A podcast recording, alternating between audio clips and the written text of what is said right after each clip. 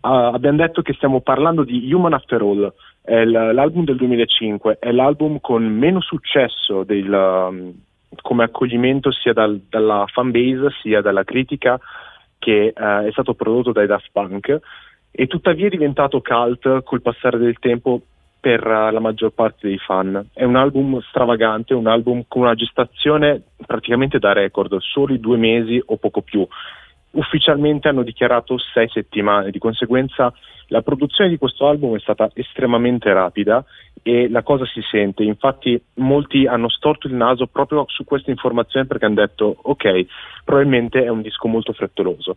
È un disco frettoloso? Probabilmente sì, ma forse è anche fatto apposta. Questo perché Human After All nasconde nel suo stesso titolo un, un messaggio simbolico molto potente, ovvero noi siamo umani dopo tutto e questo eh, va con, a contrapporsi in maniera molto forte con quella che è l'immagine di Daft Punk, che dobbiamo ricordare fino alla, a Homework loro ancora si mostravano senza le maschere.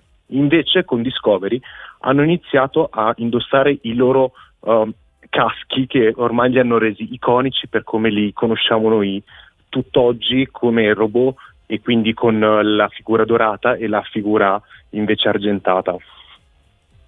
Quello che è eh, davvero uh, stupefacente è il fatto che nonostante abbiano voluto abbracciare questa, uh, questa loro immagine, tuttavia hanno comunque sia uh, ceduto, tra virgolette, a quello che è la loro natura vera, vera e propria, ovvero quella carnale, quella fatta di carne, ossa, sangue, come ce l'abbiamo tutti noi, che è quella umana. Che è quello che vediamo praticamente nel videoclip uh, della canzone, giusto, che abbiamo appena ascoltato praticamente, Human After All. Sì, che è anche il um, tema che viene... Ah, anzi, no, scusami, eh, non di quella che abbiamo appena ascoltato, mi correggo. Di Human After No, siccome no, stavi parlando di Human After ascoltato era Robot No, esatto, io mi riferivo a Human After All, siccome lui stava parlando di Human After All, quindi che abbiamo ascoltato prima, volevo dire, la, quella proprio di apertura di cui stava sì. parlando Teo. No, allora sì, questo discorso era un discorso d'apertura per, per l'album. Mm-mm. Naturalmente uh, poi la canzone stessa è morto. Ah, c'è stato un problema tecnico. Che è successo? È morto, fine del tour. Ma, no, come, tu oggi lo devi proprio far morire, Teo. Cioè, ci sta provando dall'inizio della puntata. Perché mi ruba il posto, perché, che... devo, perché devo rubare tutto quello che c'è in questa radio. Eccolo, è ritornato. È Eccolo morta qui. anche la tua modestia. Comunque. E invece sono ancora vivo. Ah, the captain, the captain, the captain. Te l'ha fatta. Allora, non so cosa sia successo, comunque sì, mi, mi è crollata la, la, linea così a caso. Ha provato. La vita è il nemico, Teo, la vita è il nemico. Anche tu hai poste mobile, perché...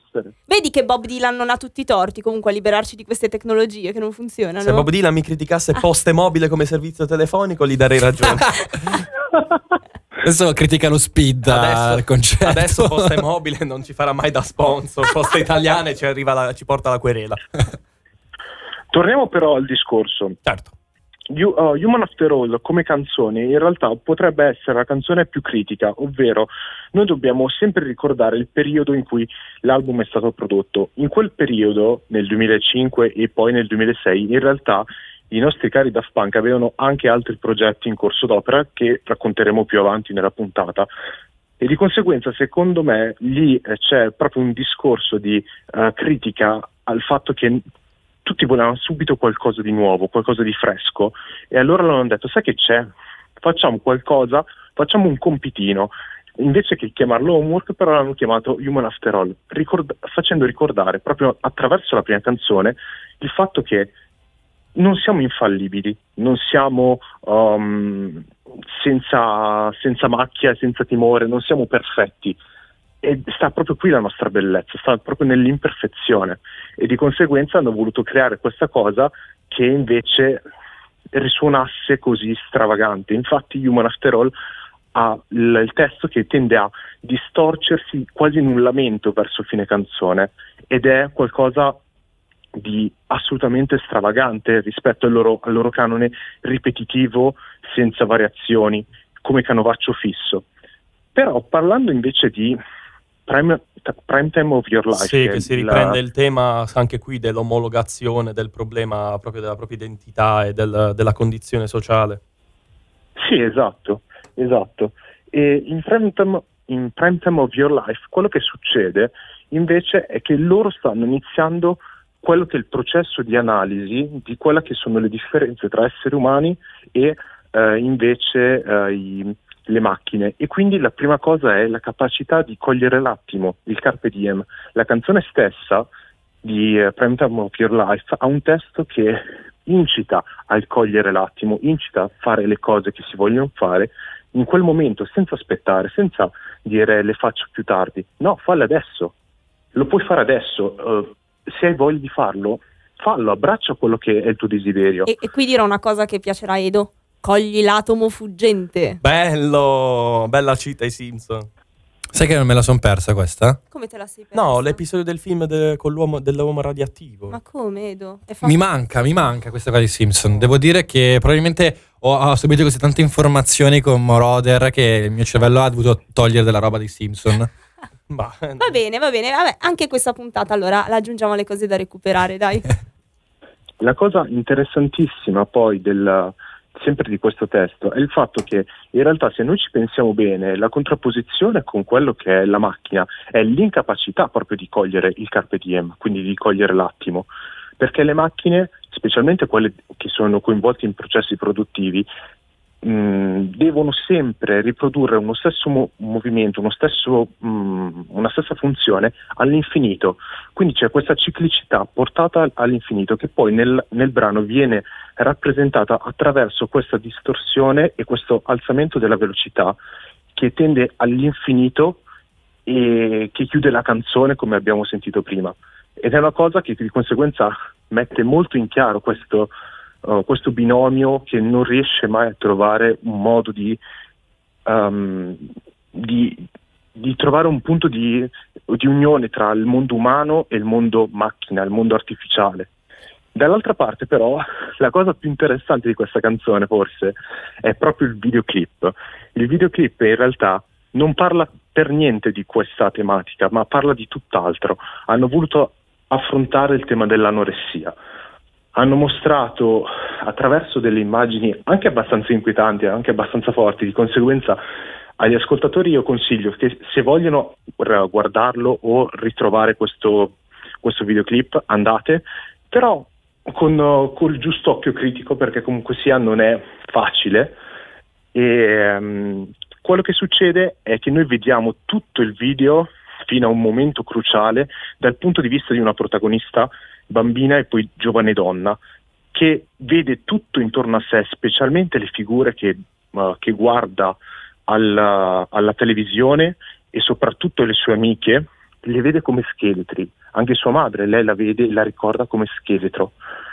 E questo invece, e, e lei tende, scusate, a cercare di uguagliarsi a loro, tende Omologarsi. a, a ten- Sì. come scusate? A volersi omologare. omologare, sì, gli, gli scheletri Sì, sono i suoi omologare. ideali. Esatto, sì, grazie mille ragazzi.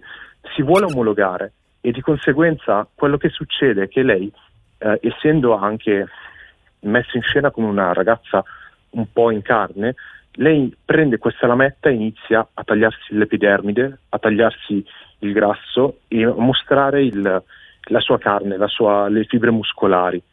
E in questo processo lei muore. In questo punto cruciale ecco che il cambio di prospettiva avviene. Noi vediamo entrare in scena quelle che sono le figure genitoriali probabilmente, i suoi affetti più cari, che vanno in soccorso della ragazza.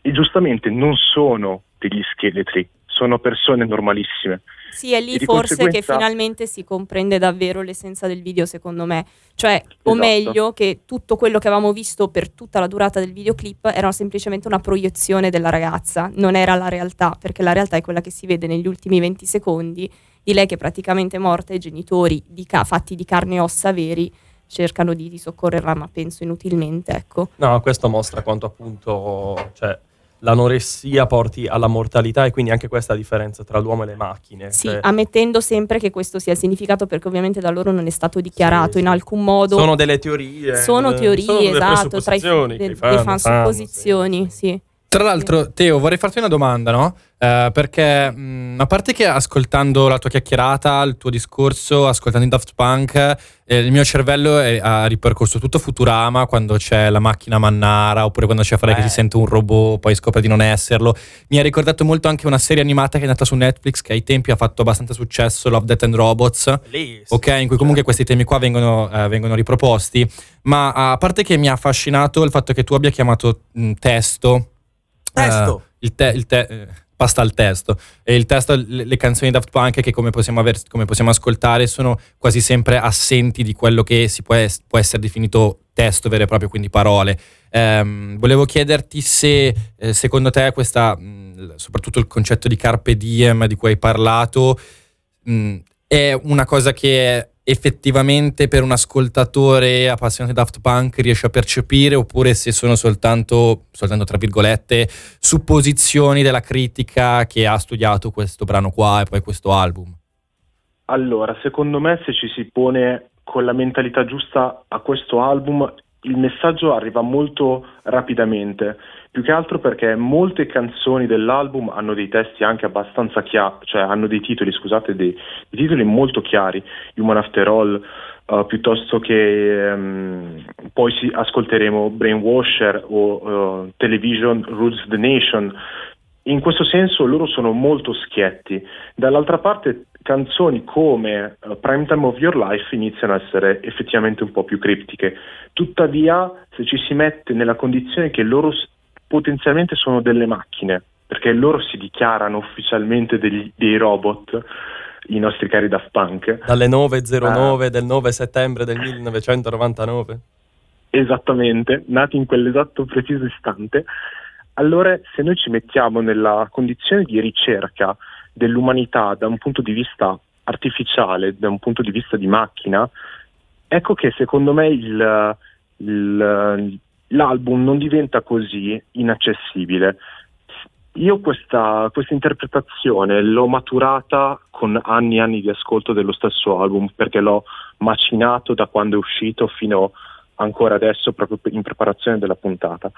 Tuttavia è una, una critica che specialmente la, la questione sul testo, avevo, avevo, già un attimino interiorizzato da tempo e che pian pianino stavo tentando di esprimere. Sentivo che c'era qualcosa che stavano tentando di raccontare, magari pian pianino, uh, cioè all'inizio non ho capito esattamente cosa fosse, ma piano piano, uh, ascolto dopo ascolto, dando sempre più attenzione magari una volta alla melodia, una volta alle particolarità del, di cosa dice la voce robotica, uh, un'altra volta dando, uh, dando, attenzione a quello che è il tempo della canzone. Ecco che tutti i pezzi, come un piccolo puzzle, iniziano a prendere posto e a comporre una figura molto più ampia.